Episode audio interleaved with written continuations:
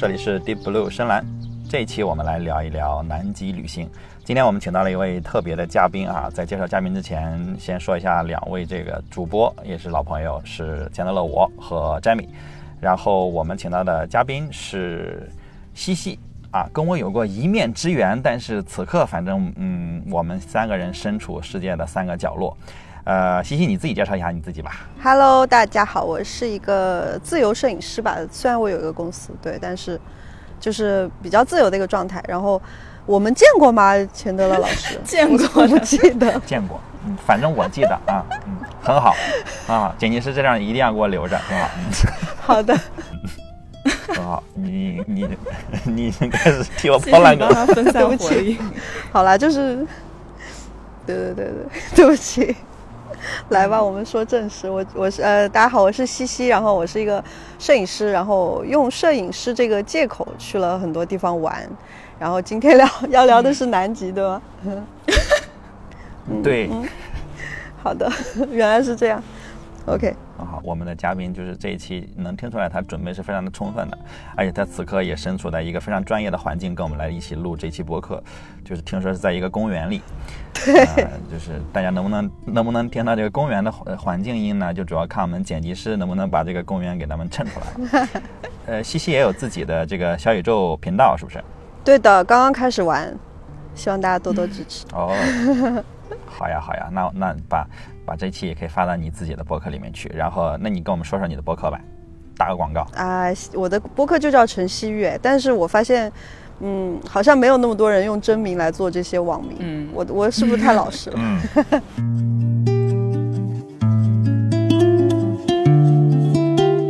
呃，我们先说说为什么要聊南极吧，就是因为，呃，主要的原因是，呃，前段时间我们发了一个南极游轮的评测，啊、虽然在大纲里写这并不是主要的原因，但是，呃，我我我是一个很实在的人，就是因为我们前段时间在蓝评测 发布了南极游轮的这个这个评测的文章，然后 Jamie 呢也是这篇呃文章的主笔，啊、这是最主要的原因啊。然后我们希望跟去过南极的朋友一起来聊聊这个真正的呃真实的体验嘛，不一定说真正真实的体验。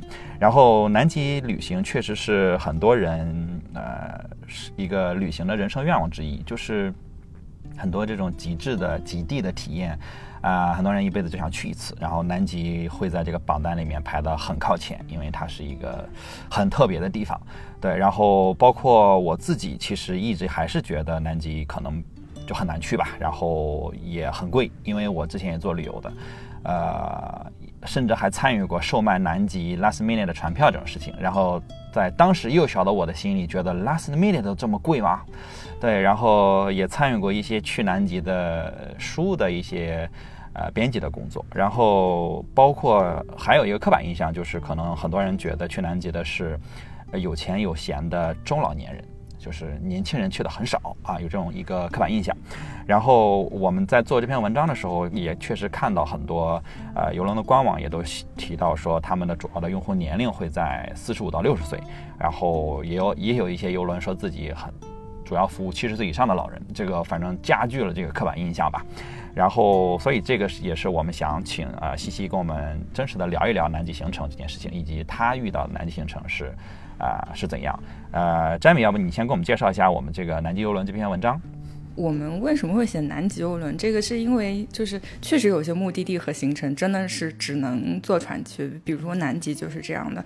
因为去年十一月的时候，就挪威的大西洋航空的有一个波音客机才成功飞抵南极，这个是波音的七八七梦想客机第一次降落在南极洲。然后这个飞行其实是波音公司就是强实力的证明，因为南极本身飞行。条件是非常严酷的，就是高海拔、缺氧，然后呃，常年又是这种严冬的环境，包括就是支持飞机运营的基础设施，其实在南极是非常缺乏的。然后去跟这个客机去到南极洲的也都是科学家和后勤人员，但是考虑到就是普通人去南极，其实也不是去科考的，更多是去体验，就是以旅行的目的去体验一下极地的环境。然后常规的活动都是登陆游览，然后像冲锋舟巡游这种的。如果坐飞机的话，是其实很难实现和冰川近距离接触。然后又涉及到一些呃国际南极旅游组织协会的这些规定，其实游轮算是一个呃我们普通人如果去南极游南极旅行一个比较靠谱，甚至说呃就是可能是一种相对于舒适的旅行体验。然后另外就是，其实我们想通过这篇文章讲讲怎么去南极的，因为评测游轮的文章也是有的，但是大部分就是一个。比较大跃进式的默认南极旅行的起点就是船，就是上来就是船的分类啊，怎么选船，要不要飞越这个海峡，然后，嗯，其实这个无可厚非，但是呃，南极旅行的主要行程。都是在船上嘛，也就是你预定的游轮上，或者说游轮的运营商提供的。就所以你预定的不仅仅是一张普通的船票，它包括了船上的住宿啊、餐饮，就是你的所有的这些活动，包括一些必要的嗯探险装备，它其实是包括你整个南极行程当中的开销的。嗯，所以讲船是很重要的，但是就是很少有人去聊怎么订船票，在哪儿订，然后订完还要做些什么，比如怎么搞定签证，怎么到达登陆就是登船点所在的城市。因为国内出发到目前南极旅行的两个出发城市就出发点吧，就是。阿根廷的乌斯怀亚，或者是智利的威廉姆斯港，就应该是没有直飞航班的，它至少还需要从美国这些，还有中东、非洲的一些国家转机一次。我上次查的时候，就是从北京往返布宜诺斯艾利斯的航班价格都还在一万块钱以上，然后购买飞机的时候还要考虑中转第三国的签证，所以就是。嗯，这些成本和开支也是需要提前了解的，因为船票差不多就普通的价格可能就。五万了，五万左右了。那没有人希望因为这些前期的准备，或者说该考虑的没有考虑，就是让一次旅行的体验变得不那么好。所以，我们其实，在评测里面，除了船的维度，也讲了这一部分。但是，我觉得可能什么都不如真实的体验来的直观了。所以，就是也想让西西来聊一聊，就是他自己的真实的这个在南极旅行的体验。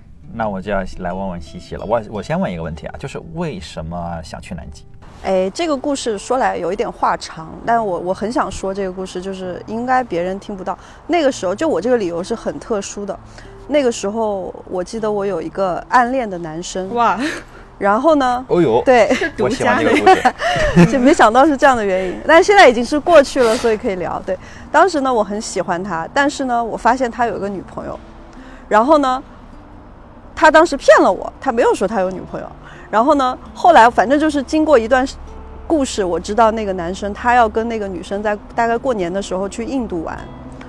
然后印度我当时其实已经去过了，然后我就在想，我要去一个比你们厉害的地方。哦，是这种攀比的 真的，就是就有一点有一点攀比的，有一点攀比的心理。但是呢，其实其其实这个南极我一直就是在我的 list 里面，我一直想去，但是呢，没有找到一个就是一个一个冲动。因为很多人其实就就像你们刚刚说的，就很多人没有去过之前觉得很难，就是有各种各样的签证啊、机票问题。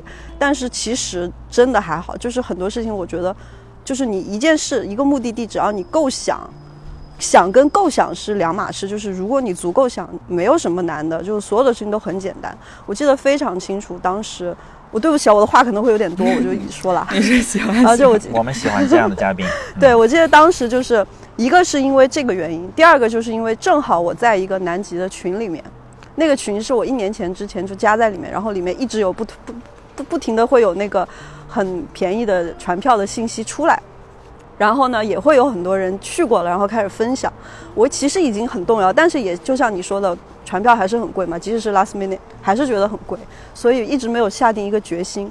有一天，我突然我就知道他们要去印度的玩的消息之后呢，我突然刷刷到那个群里面，就是有一张船票是我生日那一天登船，而且非常便宜。然后我就说。那我就去吧。我说南极总比此乃天意。对，我说南极总比印度要感觉要厉害一点吧，就有那种攀比的心理，你知道吧？对，然后我就说对，厉害很多嘛。因为我其实也去过印度了，我觉得我才不要去那个地方，你们去玩吧，我自己一个人去玩更好的。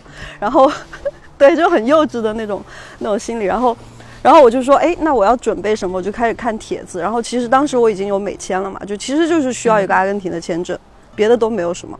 然后我就想，这个船票这么完美，就是在我生日的那天上船。然后我觉得也是三十岁的生日，就很有仪式感。然后我就说，那我要不然我就先跟那个人说我要订这个船票。然后我，然后那个当时我订，其实你们都认识，就是木易。然后。对，然后我就跟他说：“我说我要这个船票。”木易说：“你先别着急。”他是真的是一个非常就感觉不着急的人。然后他说：“你要不然先看看你的那个阿根廷电子签能不能下来。”然后我当天晚上我就直接做了所有的材料，我就跟着那些做。然后做完之后呢，我觉得真的是天意，七个小时就出签了，特别快。就我对我做完提交完，然后我第二天早上起来一刷，哎。签证出来了，我说那这个不去不行了吧，然后我就开始订机票。但是你们知道，我订完机票的时候，其实是疫情大爆发的时候，就是国内开始爆发的时候。一九年的年底嘛。所以，嗯啊，对，就是一九年的年底。然后那个时候，我订的是阿联酋航空，我记得非常清楚。我要出发的前三天。阿联酋说取消了那个广州飞的飞飞那个就是广州的所有的阿联酋航空都取消了，然后我起飞前的一天说上海的阿联酋航空全都取消了，直到我飞的那一天我说会不会取消，结果没有取消，就是我那班飞机完全没有被耽误，然后我就飞了。我说这个事情真的是命中注定吧？可能我就觉得嗯那就去去了之后其实没有那么顺利，然后。呃，当时那个木易就跟我说：“他说我告诉你一个好消息，一个坏消息。他说你要先听哪个？我说 我说没没事儿都行，来吧。他说好消息就是我要给你升舱，坏消息就是你不能在生日的时候登船，因为那个时候所有的登船的人必须要离开，就是离开国内十四天以上才可以登船，所以我那个时候必须被迫。”就是要在之后再登船，但是因为其实我订的之前订的是探险号，就是我的价格是探险号，然后木易说不给你加钱了，直接就给我升到了一个算是豪华游轮，所以我真的很赚。对，然后赚的同时，因为那个十十四天，然后我就说那我要去哪里玩？巴西正好在狂欢节，我说那去巴西吧，就赚了一个狂欢节这样子。所以我觉得很多事情就是很感谢那个男生没有选择跟我一起去旅行吧，我现在都很感谢他。就是我我我觉得我我选到了一个就是，可能真的就是一个机遇跟缘分，就是在那个时候买 买到了那个船票。然后因为当时很多人都出不来，所有的飞机都飞不了了。我其实当时也没有说我要着急回来，我就想着说，呃，那既然就是。都疯掉了嘛？我说那我就在南美洲玩嘛，因为我一直有这个计划去学一下西班牙语啊，然后学学舞蹈，所以我说那我就买一个单程的机票过去，然后我就玩到哪算哪。所以这个也算是一个开始，反正后来可能也没有能够接着把南美洲走完，但是我觉得就是一个与命中注定的旅程，可以这样说。对，哇，太酷了！你这整趟下来，你真的是我就是。简直就是说把印度摁在地上摩擦。虽然我对印度也没有恶意啊，就印度也是很酷的、很酷的地方，很酷的地方。呃，总之吧，就是这里哪哪里来的狗头保命？呃，反正 确实是摁在地上摩擦，而且还有巴西这一趟，对，还有狂欢节。是因为狂欢节，因为说实话，巴西那个那个地方，我平常我没有特意要计划去，正好就赶上狂欢节，我觉得就还是。就是也也也说那个延期，本来觉得很算是一个坏消息，但我觉得也变成了一个好消息，就是延期，然后让我有机会，就正好我遇到一个大姐，你知道我们那个船上唯一唯一的两个中国人，就是一个是我，一个是一个深圳的大姐，那个大姐已经快七十岁了，然后她去了九十多个国家，特别酷，跟我一块儿穿着比基尼在在巴西就是街头跳舞，对，对，差不多就是我觉得。反正因为他一起，他当时还会说西班牙语嘛。我说哇，太好了！我说找一个大姐，在路上拿了一本那个西班牙语的词典，开始给我翻译。我觉得这个东西，然后也启蒙了我后来说要学西班牙语的这个决心吧。对，现在还在学吗？现在还在学，但是学的不怎么样。我知道佳玉在学，我们前几天还交流了一下，还交流了一下在多邻国的学习体验。对，我们都在多邻国学的那些乱七八糟的西班牙语。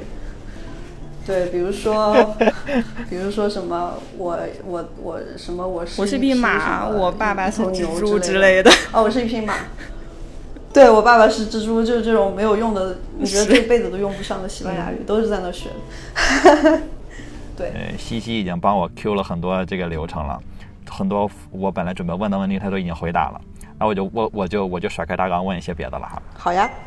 我先问你当时那张票多少钱？这能说吗？可以啊，这好像能说哈。嗯，对，那你说说。诶，我记得好像是大概在七千美金左右。嗯哎，那还不错哎。对，是不错的价格。七千多一点吧，七千七千五左右。最低一能做到什么程度啊？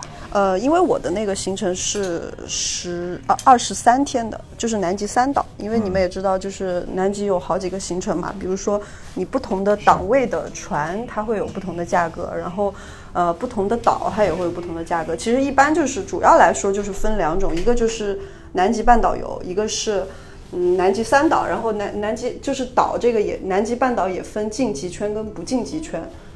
所以我那个没有晋级圈，但是是南极三岛，就很多人会很介意说我去南极要晋级圈，其实我没有这个执念嘛，因为我其实就是说我我我我就去南极就可以了，我极不极圈的其实可能看的有一点点区别，但对我对我我我当时想的就是我生日那天我得要去在南极，但是其实也不行，因为还得坐船嘛，还得坐个两两天的船，怎么样都到不了，反正就是对。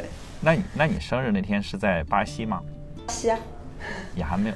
对呀，那是很酷了，那已经很酷了。在伊瓜苏大瀑布。我我我，对，我个人是觉得意外的这种旅程，往往呃反而会留下更深的记忆点，就是，呃，我纯属于意外。这这这可能也是我喜欢转机的原因，就是感觉是一个意外的目的地，但是往往会可能给我带来一些。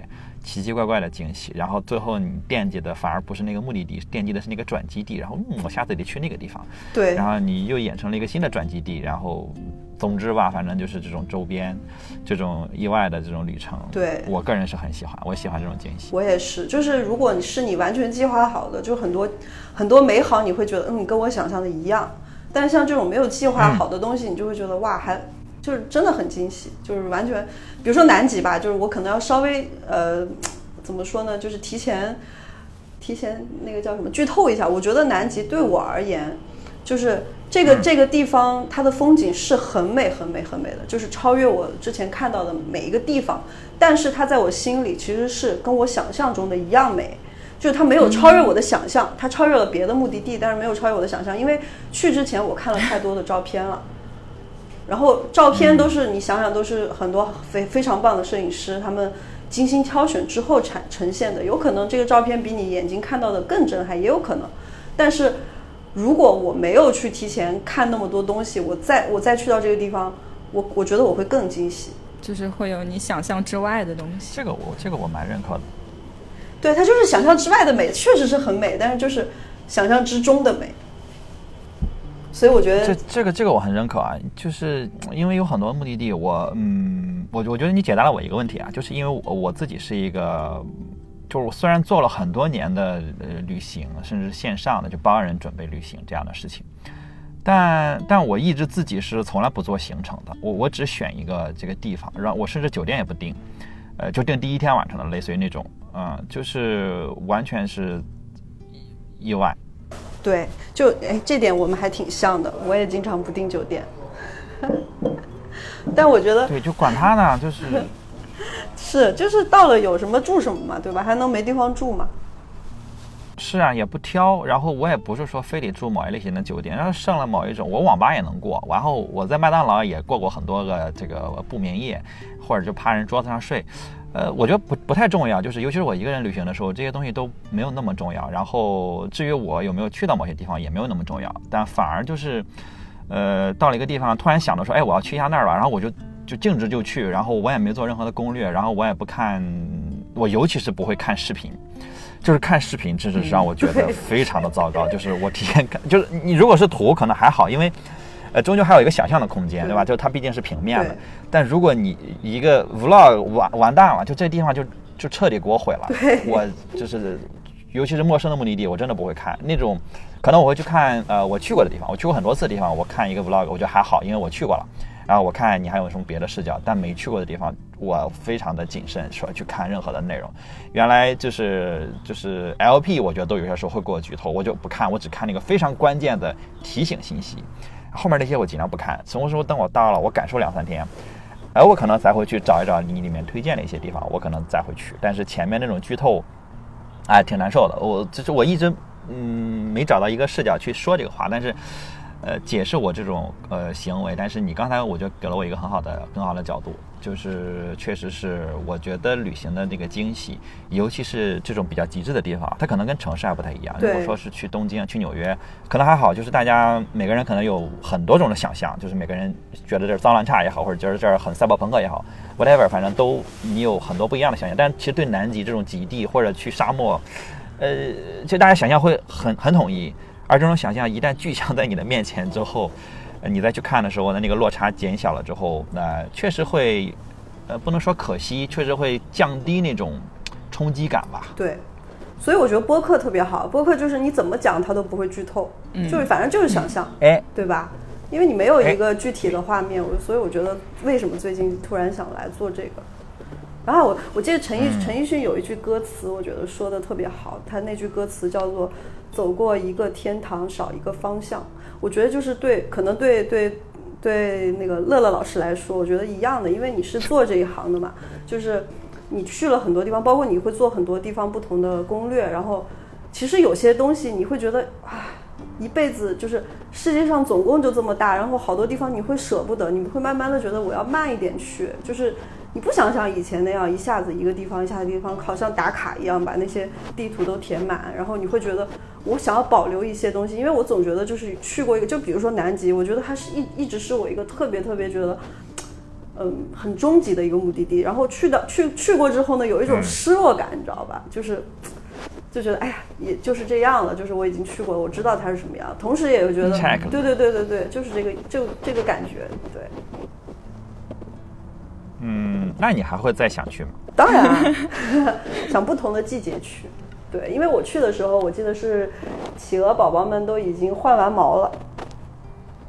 嗯，对我想要再早一点，就是比如说看他们孵蛋呀，或者是不同的季节，因为因为每次去南极，你登陆的点都是随机的嘛。就等于说，那个探险员他带你上哪个岛，有特别特别多的登陆点，然后你去哪一个都都是天气说了算，或者开到哪儿那边没人，然后气候好，你可以上去。所以其实基本上你去再多次，你可能有一些地方你可能会重复的去到，但是不同的季节你也会看到不同的画面，所以我肯定想再去。那你那你说到这儿，我觉得你给我们展开说说你上次的行程，你你你记得的这个上次的大概。你是在船上怎么样？然后下来去了哪儿？看到了什么？你给我们稍微展开一点说说。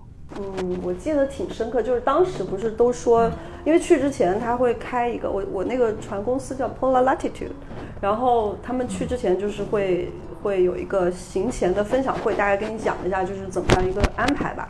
然后大家去那儿之后呢，他就讲就跟我们说，首先有两天。就大概反正来回的船路程都很远嘛，就你等于说基本上就在海上一直飘，然后经过那个德雷克海峡，因为基本上坐船就是这一套行程嘛。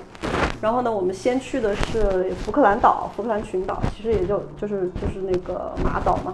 然后去了去了那边之后，就是有很多，比如说信天翁呀，然后小企鹅宝宝。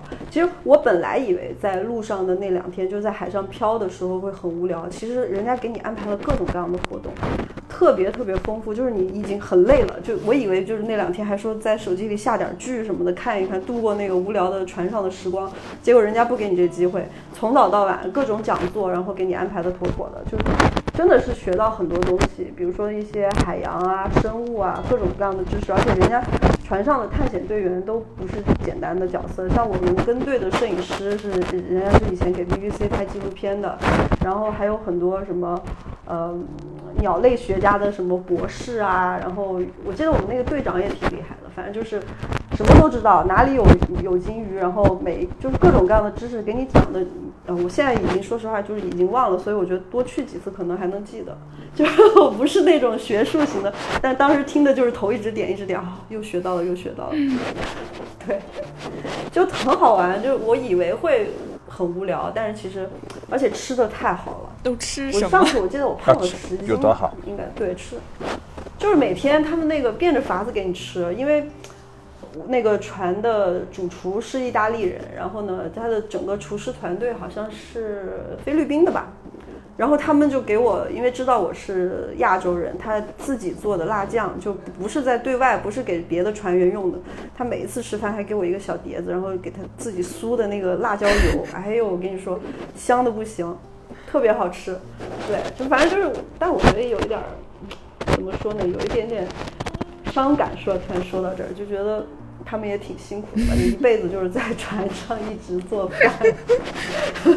但他们会一直在只做这个南极的吗？还是说他们其实也会去别的？我看他们 Facebook，我看基本上就是南极，然后可能也有别的游轮，但是基本上就是每一年南极季的时候，一直都是在南极这样子。对，最近看他们又在海上漂，特别羡慕。是啊，就是其实我们还是羡慕的，因为你想，反正是上班儿，你在北京每天也不也就两点一线嘛。然后如果说伤感，我还是觉得困在城市里的人，在我感受下来会更伤感一些。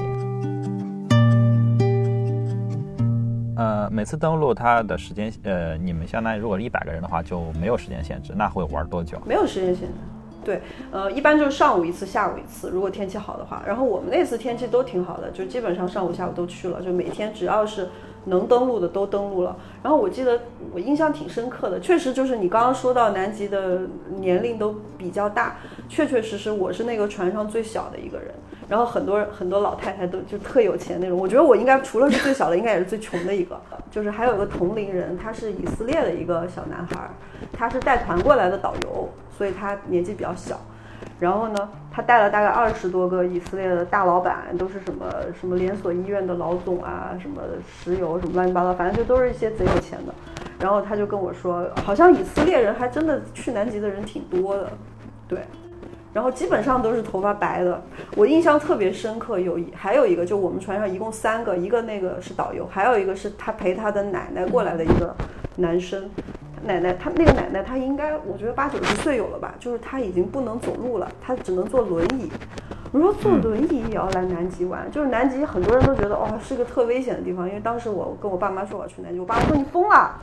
然后我印象特别深刻，有一幕就很感动，就是在那个南乔治亚岛是企鹅最多的一个一个岛上，然后那个奶奶她就是她孙子推着她的轮椅推到了企鹅边上，他就静静的就坐在那儿，然后我从那边就是我从他的背后看过去，他他他的背影背景是一片鹅山鹅海。然后特别臭，然后也很吵，因为我我们一次登陆大概是两到三个小时，有时候比较长的话，他就这样子坐在那儿看了两三个小时。就我走的时候，我看到他已经抬到那儿了，然后我回来的时候他还坐在那儿，就是我我也不知道，就是有一种很感动的感觉。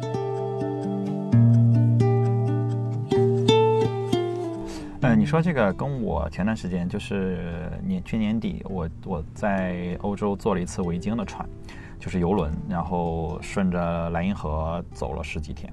特别想带我爸妈去，哇，我们专门做了一期，专门做了一期播客，你可以听。我在里面叭叭的，就是说说了一个一溜够，反正剧透全部完完完整整的。哎，那我能但是我 我能找你打折吗？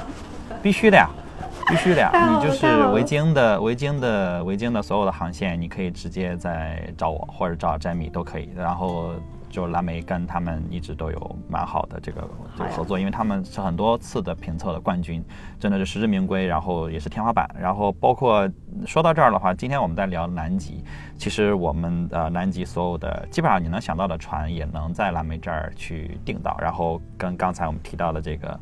呃，木易也是他去了二十多次南极，然后我们也有很好的这个合作。他现在好像就在南极，还是在去南极的路上，他在我不知道他现在就在，他在，对我我还啊，刚对吧？才刷了他，我们我们今天在聊呃，在录这期的时候，他就在南极，他好像就是我感觉他就是在南极。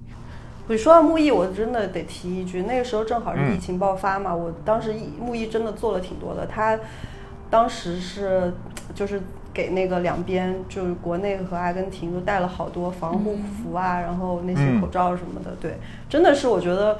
就是他也是做这个，然后我觉得也真的是一个不知道怎么说桥文化的桥梁还是什么友谊的使者之类的吧，就真的是他也没有说去宣扬这些东西。当时他就叫他的，因为他他手里有很多客人嘛，然后他就让每一个客人帮他带一点，带一点，这么积少成多，就是真的也是帮到了很多人。对。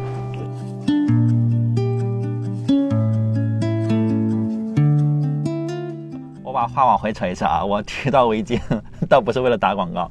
我说我提到围巾，是因为我我呃围巾的船上，其实呃河轮，呃也算是一种比较豪华奢华的旅行方式了嘛。然后我也确实是船上最年轻的那个，然后可能比我比我大一点点的人，都是我年龄的可能 double 或者反正是一点五倍的年龄，就是已经不是差几个代代沟的问题了。然后也我我在那个船上也有行动不便的老人，就是坐轮椅的老人。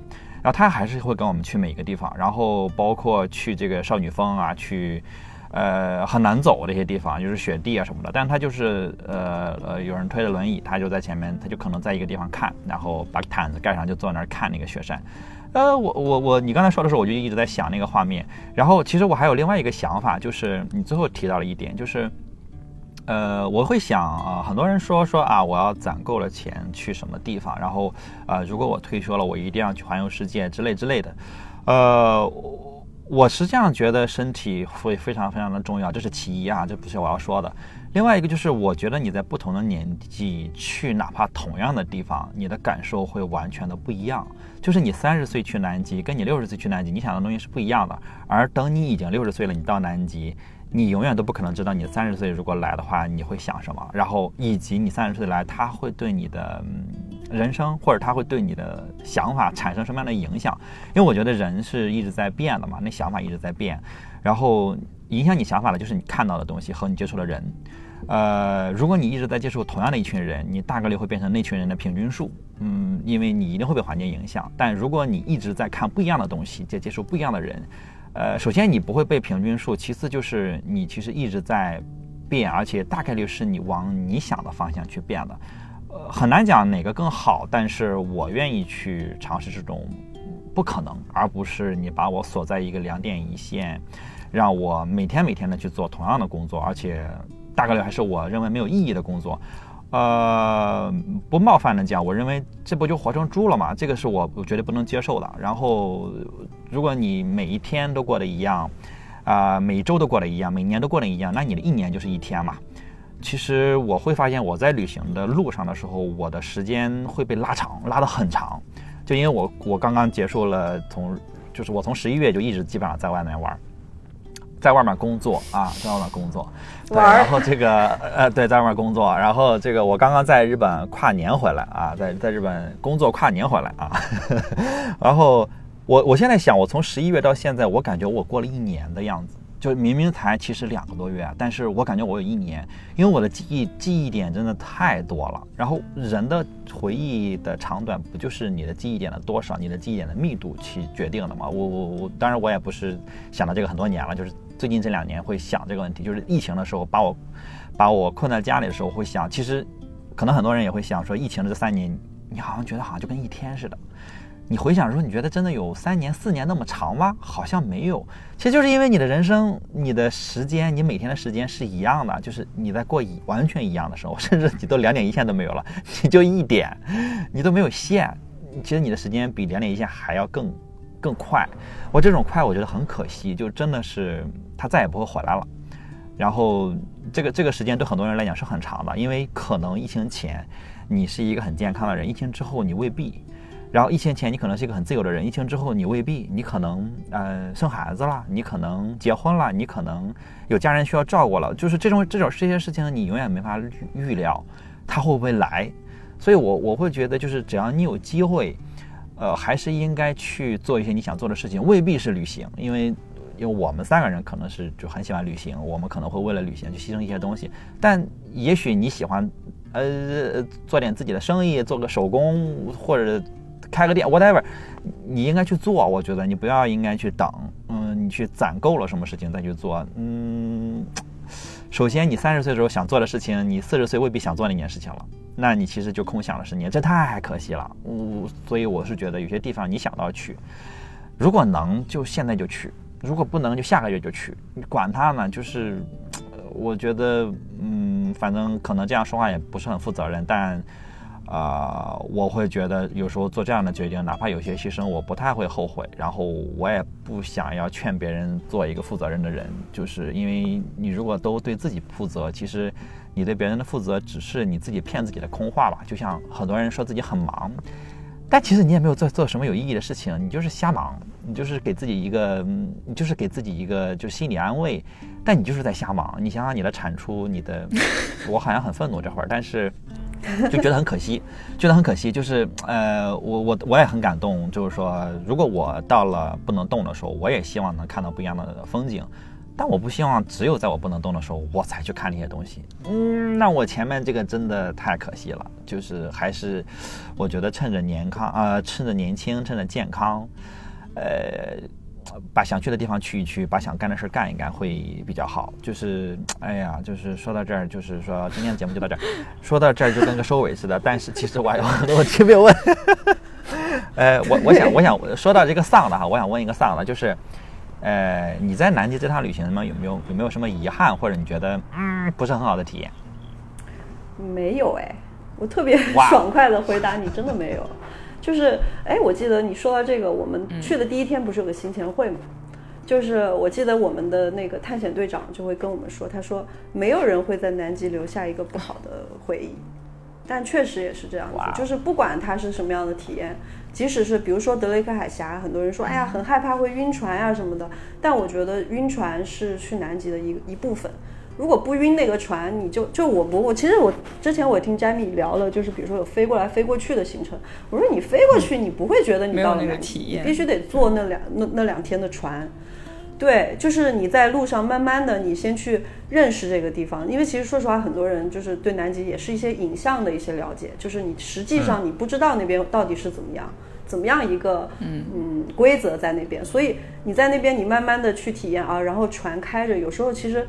在一个就是一望无际的海面这样航行，然后有时候你也分不清白天黑夜的时候，有些特别大的信天翁就从你脑袋顶上这样划过去。其实有时候你会觉得那个 那个瞬间也很美好，不一定真的要去看一些冰山、看一些企鹅才会觉得是到了这个地方。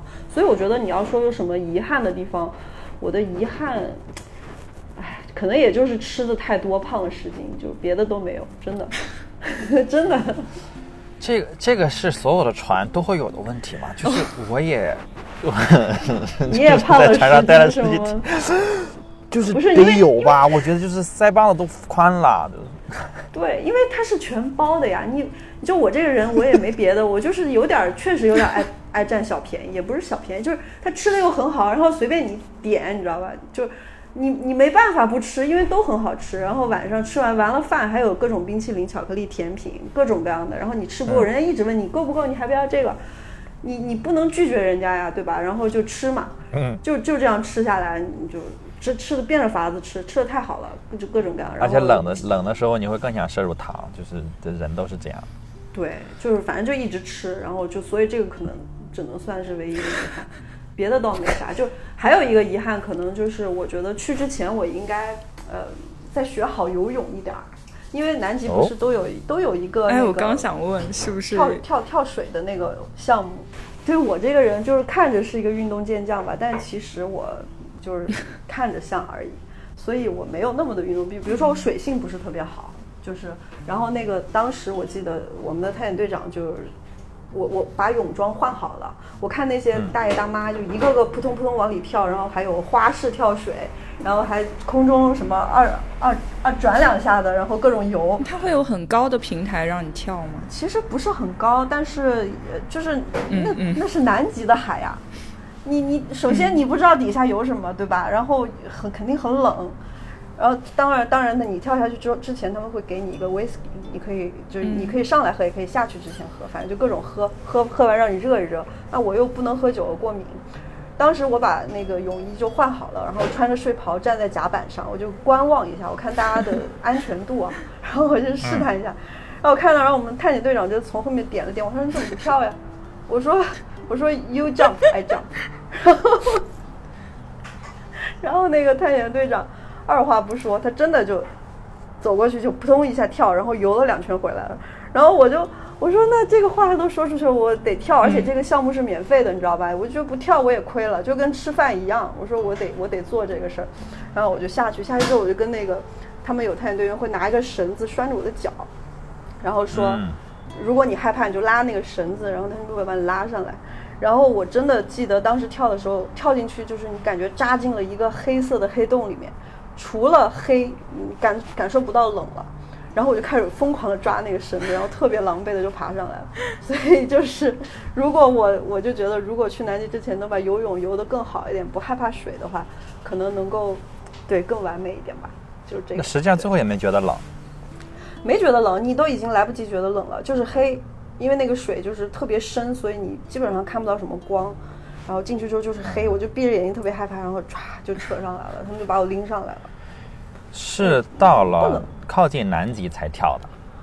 嗯，对，就是在我们回程，等于说是整个行程结束了，然后呢，嗯要开始往回走了。当时我记得是在天堂湾，好像是。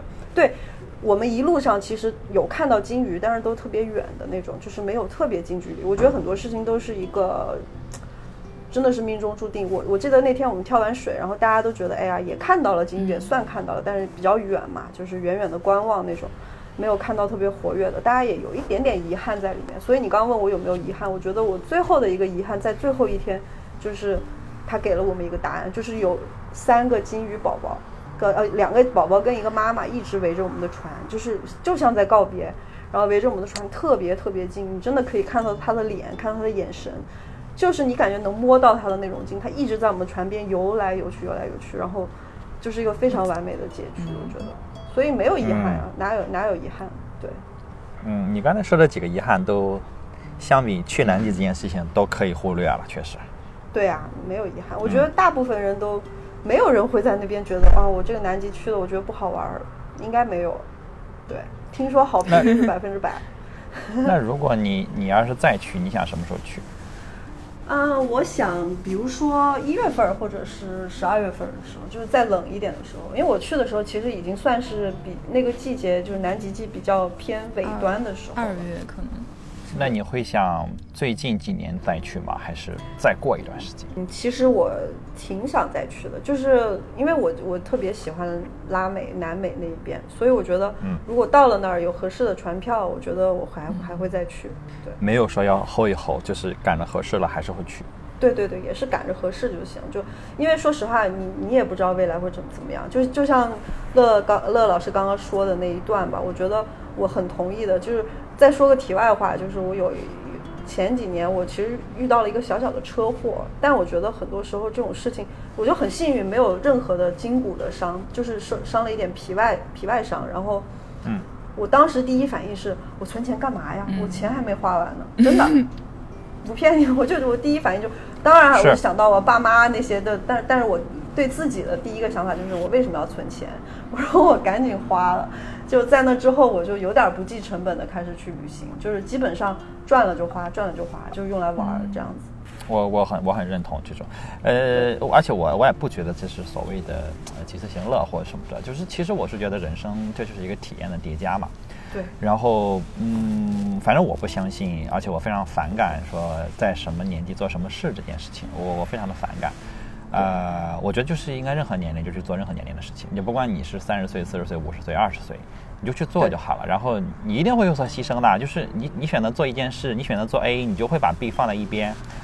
但是如果你非常非常想做 A，就做喽，就不要去管其他那些你放弃的那些，因为它总是会加在你的身上，这些东西都会反射到你的身上，你就会变成你做过事情的这么一个叠加，然后机会都在那些不可能里面，都在那些呃巧合里面吧。其实所有的所谓的那些成功的人士，你听他们的所有的这些啊，都是命，哎、都是巧了。啊，都其实哪有什么说我通过我自己的努力呃干了一个事儿，干了事情，嗯嗯，连那些科学家都不是，也有很多人是做梦做出来的。呃，这个 就说的很很玄，但是我是觉得应该做自己喜欢做的事情，哪怕他在船上做菜，但是如果他很喜欢，我觉得他不会介意是在船上还是在哪儿，是吧？尤其是他还是在南极的，哦，这太酷了，这这绝对比在印度做菜要酷，这个怎么又绕怎么回去？说呢？都说不着的话了。你你真的很喜欢 call back，、哎喂，我我我想问啊哈，就是我们说到尾声了，我想问，就是那然就后尾声了吗个故那我还没这个故事开始说。行，很好，很好，我们我们得再开一期。就是你，那你去完了之后，嗯跟这个男生，你你你这个故事有有在这一趴有什么有什么变化吗？有什么结尾吗？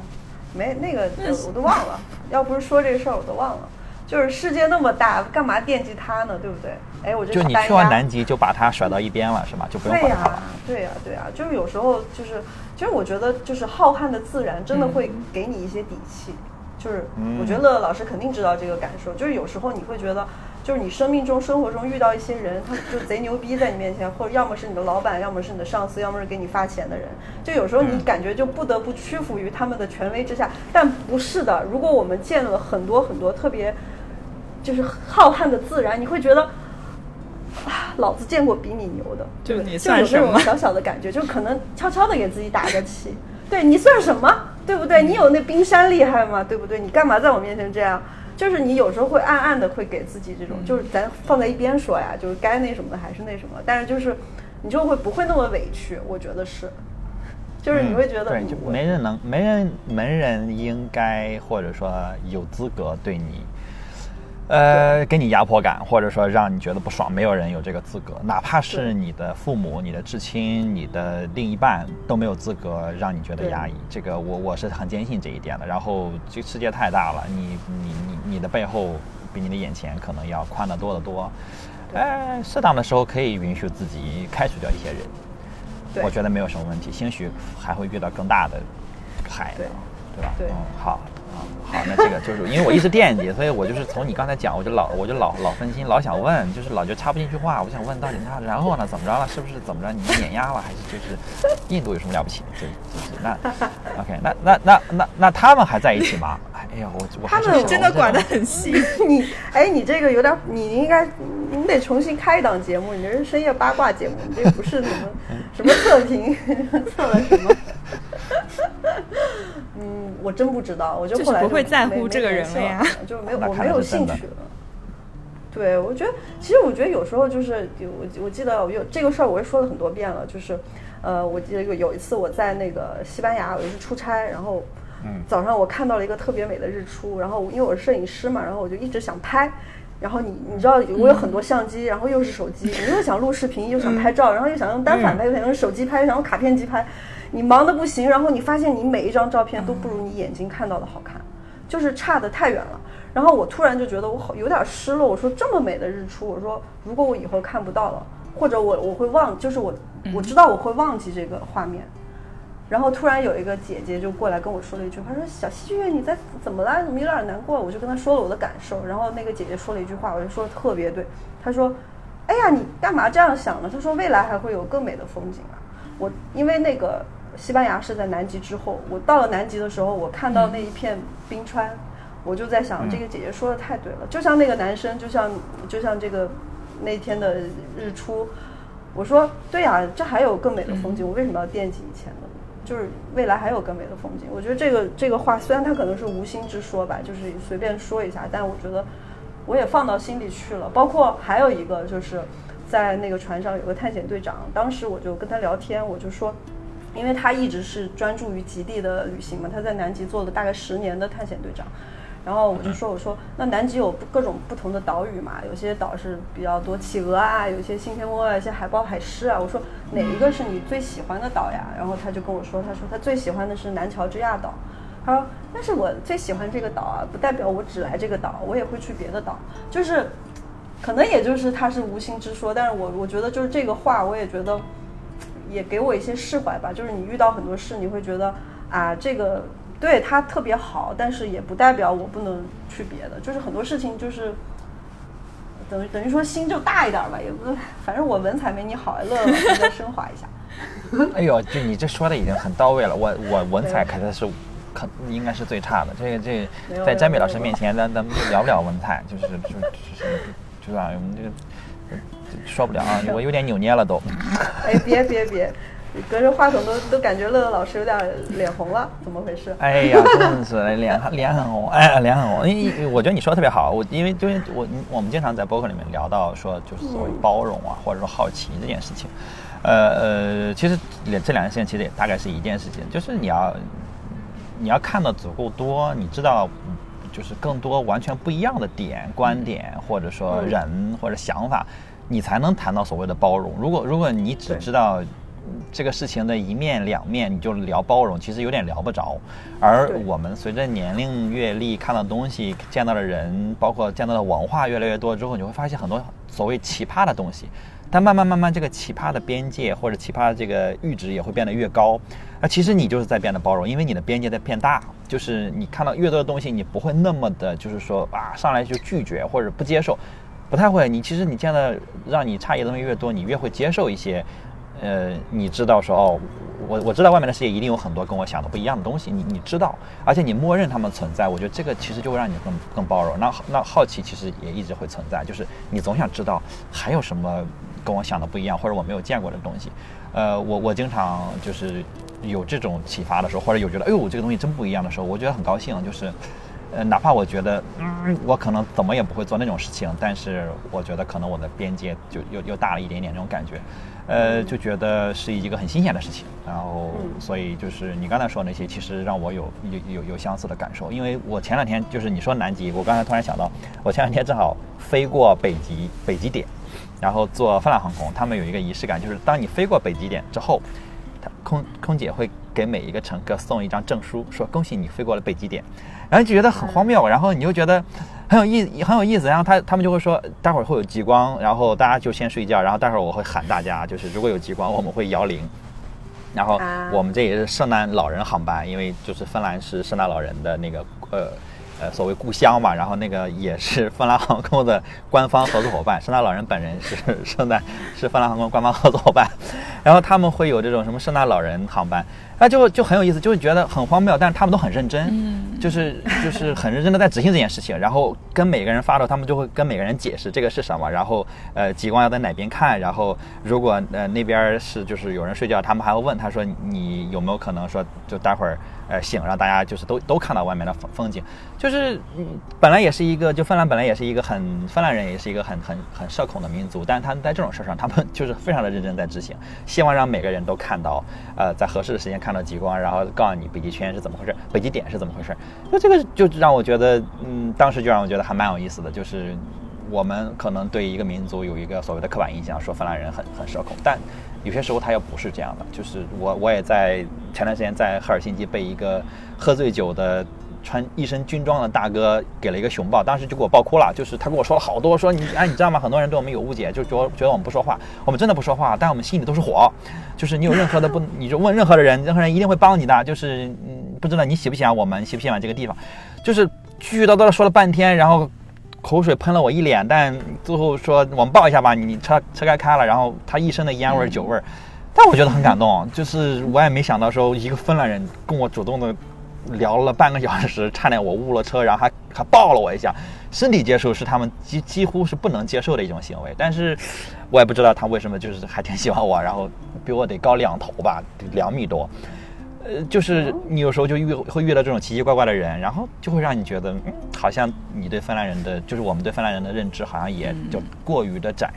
呃，这些东西就让我，嗯，其实会经常让我很感动，然后也让我就是对很多地方会更好奇。嗯。你说到芬兰，我能跑跑一点题吗？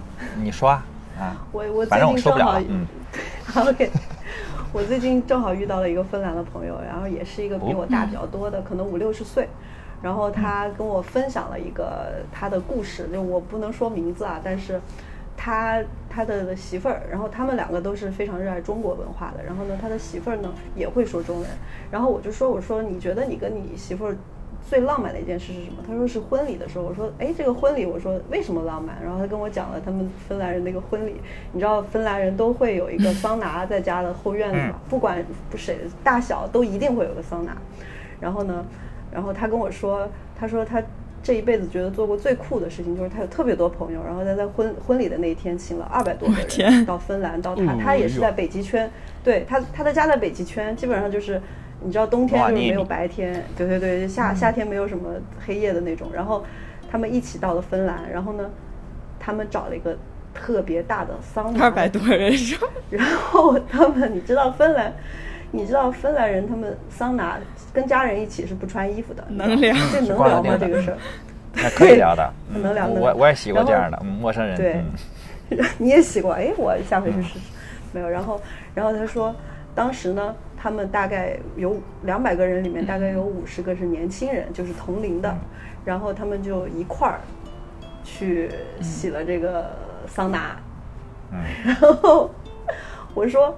五十个人，你跟你的朋友不害羞吗？他说是这样的，他说因为他的朋友来自世界各地嘛，有国外的，然后也有呃老婆家里那边的，然后有芬兰南部的，因为他们在北部。然后呢，他说芬兰芬兰南部的人就觉得哦，可能一块儿洗桑拿是北部人的习俗。然后呢，他老婆那边的呢，觉得可能一块儿洗桑拿是他们家的习俗。然后呢，外国的朋友觉得一块儿洗桑拿是芬兰的习俗。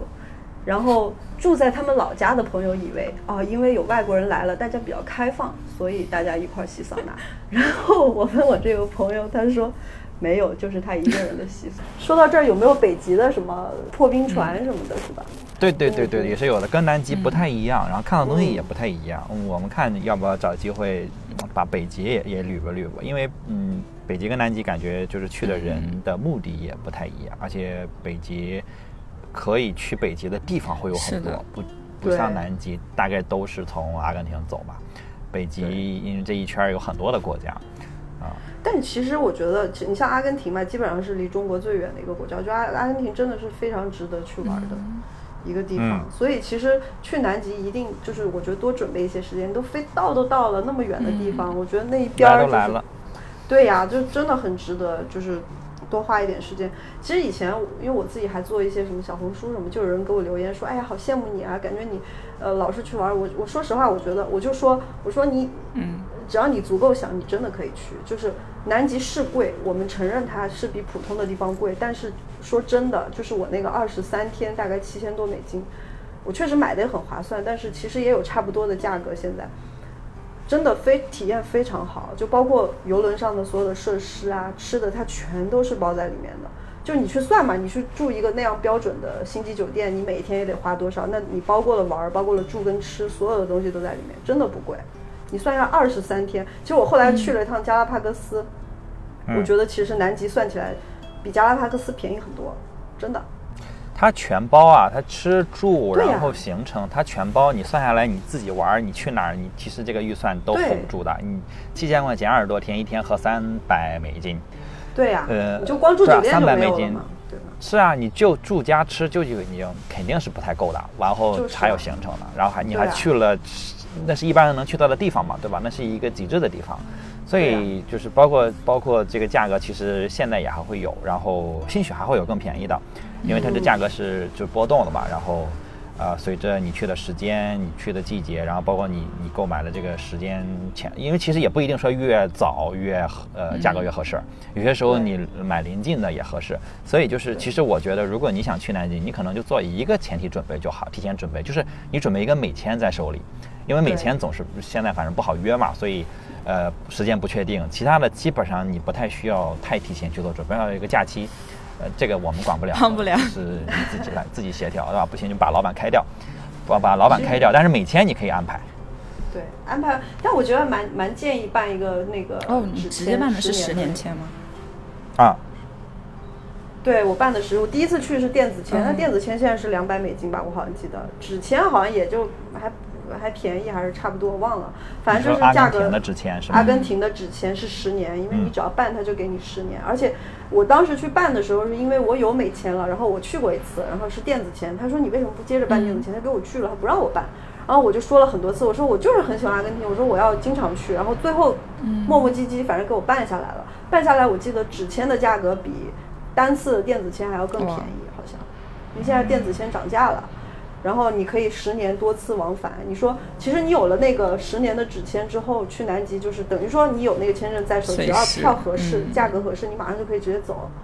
对，如果有美签的话，你还得去办电子签，因为电子签那个时间是很随机的。比如说，你像我是哎很幸运，对，你说，你我说你说啊，我是啊七个小时就下来，但也有人就是那等了一两个月还没有下来的，所以这个事情就是不太可控，所以我还蛮建议办一个纸签的。对，OK，就是就是我有了美签之后，我办那个纸签就不好办了，是这个意思吗？也不是，就是他会建议你说，你有美签，你干嘛不办电子签啊？然后因为电子签对他们来说更实惠，他对们单次就赚赚得多呀。对，而且你只能去一次，所以就是你就坚持坚持，反正阿根廷大使馆也是可以磨一磨的是吗挺好说话的，就是你磨叽磨叽，他就给你办。对，可以磨可以磨，你就一直给他写信，我说我非要去，我就要办这个纸签，最后他也让我办了。对，那那去飞阿根廷的航班是不是还有很多在美国转机的？嗯，呃，对，确实。然后我当时飞的时候，因为我我是我上一次去阿根廷是差不多疫情还没结束的时候，是二零二二零二三年的十月份，去年的十哎不前年的十月份，嗯，二零二二年的十月份，对，二二年的十月份那一会儿就是转机去了阿联酋，然后去了巴西，嗯，然后再飞的阿根廷，也也有没有哦没走美国从美国转的，但是走美国是最近的，对，欧洲也可是吧？以，可能申根什么的，对。对，但是申根跟美签其实差不多了，就是都，而且申那还不如根不靠谱的是，就我觉得还不如美签，因为美签它一定给你十年嘛，然后申根的话，对。它有可能真的给你两周啊，我这嗯。这这是有的啊，就是就花一样的钱，其实我觉得，而且有一个美签，你去很多地方都很方便，所以基本上南如果你想去南美，你想去就是对美洲整个感兴趣，一个美签在手里应该还是很方便的，就是对。去我不知道美很多地方都可以签现在很难办吗？我听很多人说好像没有。倒不是很难。办，它是很难约，它那个它那个预约周期都很长，然后加上啊现在审核，呃，其实从体感上来讲，比原来手要紧了，呃，种种原因吧，这个原因就是不肯定不方便讨论的原因，对，但是嗯我就是只要你有合理的理由，还是还是能办下来的，对，只要你不是就是冲着一些不好的理由去。对，所以就是其他的，我觉得呃，因为我们今天在播客里面聊，其实更多的是聊体验，聊一些我嗯我更觉得是偏主观的体验，在播客里可能会更更合适。然后，如果你对南极很感兴趣，你还是可以去蓝评测看啊、之前我们写的南极游轮这篇这篇评测的文章，然后里面有更多的客观的。呃，就是有迹可循的这些信息，呃和资讯，你也可以查到。然后你可以直接到蓝评测公众号回复“南极”，就可以啊、收到这篇文章。然后我我我们讨论的这个南极的游轮，包括刚才快速提到的这个维京的游轮，都可以在啊蓝评测预定。然后如果你对南极有兴趣，或者你就真的很认真的准备想去，那你可以加蓝莓酱的微信啊、蓝莓 tester，然后你可以在啊、这个 show notes 里面复制，然后私信蓝莓酱呃跟他说南极，然后我们就可以给你建立一 v 一的南极的咨询的行程的群。然后但是如果你只是想观望一下，想未来想加个群，未来呃什么时候再想去，像这个西西一样，说我关注了一年，我终于有一天我突然想去了，那你也可以跟蓝莓酱说你想加入南极群，我们有一个一起游南极的这个群，现在人数也在不停的增长。然后刚才提到的这个正在第二十二次去南极的蓝莓侦探木易。他就在群里，然后他的工作人员也在群里，啊、很多的这个呃去南极带队很多次的这个人，包括这个领队呀、然后一些咨询师都在群里，可以实时的回答大家的问题，然后包括也会时不时的抛回来一些南极的现场图片，对，所以大家有问题可以在群里面去聊。那今天我们差不多就聊到这儿啦，谢谢西西，谢谢。好的呀，谢谢。谢谢大家。